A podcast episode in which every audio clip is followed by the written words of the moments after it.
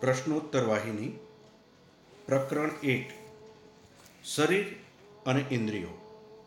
શા માટે આ માનવ શરીર પંચમહાભૂતો પંચતત્વોનું બનેલું કહેવાય છે? તે પંચ મહત્તત્વોમાંથી બનેલું છે તેથી. ક્યાં પંચ મહત્તત્વો છે?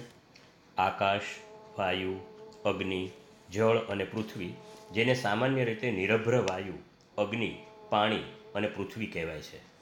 આ બધાની ઉત્પત્તિ ક્યાંથી થઈ છે? દરેક આગલા પદાર્થમાંથી પાછલા પદાર્થની ઉત્પત્તિ થઈ છે. સૌથી પહેલા માટેનું અને તે જ રીતે પાંચે પદાર્થ માટેનું કારણ કયું? બ્રહ્મ જે મૂળ આધાર છે સ્થાયી છે અને અપરિવર્તનશીલ છે તે. આ પંચમહત મહત્તત્વોને માનવ શરીર સાથે શું સંબંધ છે?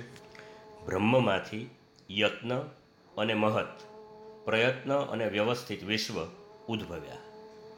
આ બધામાંથી આકાશનો જન્મ થયો. આકાશમાંથી વાયુ વાયુમાંથી અગ્નિ અગ્નિમાંથી જળ અને જળમાંથી પૃથ્વીનો જન્મ થયો છે. આ પાંચેયના મિશ્રણનું પરિણામ એ માનવ શરીર છે. કયા રૂપમાં આ તત્વો શરીરમાં રહેલા છે? દરેક તત્વના પાંચ ભાગ થઈ ગયા અને તે શરીરની રચનામાં ઉપયોગી થયા છે. પહેલું આકાશ લઈએ. તેના કયા પાંચ રૂપ થયા? જ્ઞાતા મન બુદ્ધિ અહંકાર અને પંચકર્મ અસ્તિત્વ પ્રકાશ અને પરમાનંદ. શરીરની અંદર એમ જ્યારે કહીએ તો તે ક્યાં કઈ રીતે દર્શાવાય છે? આંતરિક ઇન્દ્રિયો તરીકે તેઓ ઓળખાય છે. હવે બીજા તત્વો વાયુના કયા પાંચ રૂપો છે? સમાન લયબદ્ધ શ્વાસોશ્વાસ વ્યાન એટલે કે પ્રાણવાયુ જે આખા શરીરમાં પ્રસરેલો છે. ઉદાન જે ગળામાંથી ઉત્પન્ન થઈ મગજમાં જાય છે. પ્રાણ એટલે કે શ્વાસ અને અપાન નીચેના માર્ગ તરફનો વાયુ છે. શરીરમાં તેઓ શું કહેવાય છે? પંચપ્રાણ પાંચ જીવન જરૂરી વાયુઓ. અને અગ્નિ અગ્નિ તત્વ એ તત્વ જ્ઞાનેન્દ્રિય બની. કાન ચામડી આંખ જીભ અને નાક. તેઓ કઈ રીતે છૂટા પડાય છે? જ્ઞાનેન્દ્રિય જ્ઞાન પ્રાપ્તિના અવયવો છે. મને કહો જળપંચક પાણી તત્વના કયા પાંચ ભાગો બન્યા? શબ્દ સ્પર્શ રસ રૂપ અને ગંધ. ધ્વનિ સ્પર્શ સ્વાદ આકાર અને ગંધ. તેમને પણ કોઈ વિશેષ નામ છે? હા તેઓ પંચતન માત્રા પાંચ સૂક્ષ્મતાઓ તરીકે ઓળખાય છે. પાંચમાંથી પૃથ્વી તો તો રહી ગયું. શરીરમાં તે કઈ રીતે દેખાય છે? ધ્વનિના અવયવો છે હાથ પગ જનનેન્દ્રિય અને મળ વિસર્જનના અવયવો. એ તરીકે દેખાય છે. અને તેઓ કઈ રીતે જાણીતા છે? કર્મેન્દ્રિયો. કાર્ય કરનારા અવયવો એ તરીકે તે જણાય છે. માનવ શરીર બધા તત્વોમાંથી આ રીતે એક ઘટક તરીકે બનેલું છે. તેમ વિચારવાને બદલે તેમાં ઘણા ઘટકો છે તેમ વેદાંતિઓ કહે છે. શું તે સાચું છે? તેમાં ઘણા ઘટકો નથી પણ ત્રણ છે. કેટલાક ચાર કહે છે. ઓહો તો તે ક્યાં છે? તેઓનું શું કહેવાય છે? ત્રીજું અને ચોથું કયું? સ્થૂળ શરીર સૂક્ષ્મ શરીર કારણ શરીર. અને કેટલાક ખાતરીથી એવું કહે છે કે ચોથું તેને મહાકારણ શરીર કહે છે. સ્થૂળ શરીર એટલે શું? સ્થૂળ શરીર એટલે આ શરીર. જે પચીસ તત્વો મેં તમને આગળ કહ્યા તેનાથી બનેલું છે. તો પછી સૂક્ષ્મ શરીર શું છે? પંચ જ્ઞાનેન્દ્રિયો પાંચ તન્માત્રા પાંચ પ્રાણ મન અને બુદ્ધિ આ સત્તર ઘટકો ભેગા થઈ અને સૂક્ષ્મ શરીર બનાવે છે. તે માત્ર સૂક્ષ્મ દેહ કહેવાય છે કે તેને બીજું કાંઈ નામ છે? તેને કેમ નહીં હોઈ શકે? તે છે તેને તેજસ તરીકે પણ ઓળખાય છે.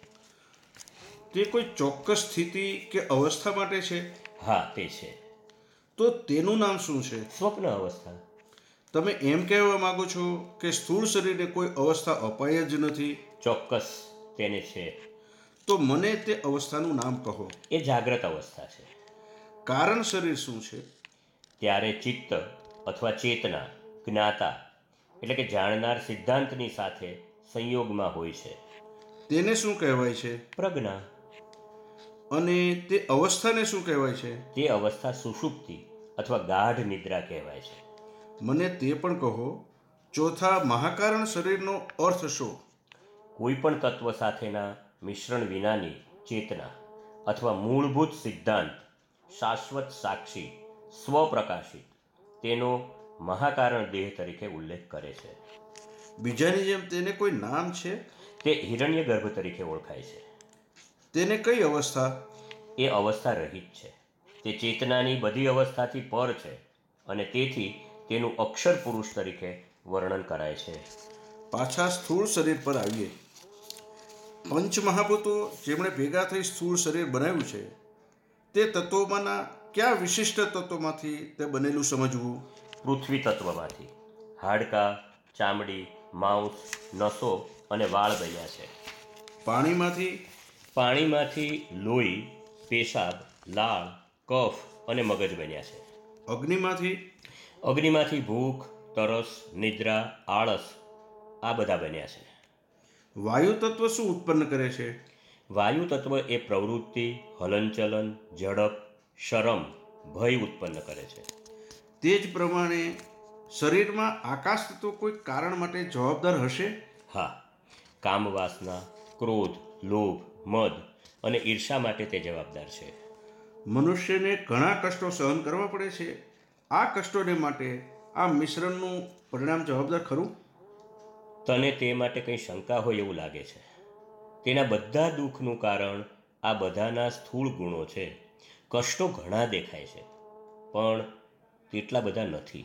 તેઓ માત્ર ચાર છે તેમને વાસના કહેવાય છે. કઈ ચાર વાસના છે? શરીર મન સંપત્તિ અને કામ વાસના.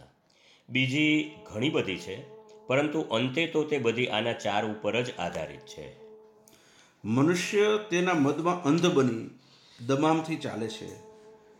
કયો અહંકાર તેને તેમ કરવા પ્રેરે છે? કેટલા પ્રકારના અહંકાર છે? અહંકાર ચાર પ્રકારના છે. જાતિનું, પૈસાનું, યુવાનીનું અને વિદવત્તાનું. મિથ્યાભિમાન હોય છે. આ ઉપરાંત બીજી જાતના અહંકારો પણ છે, પરંતુ તેને આમાં સમાવી શકાય છે.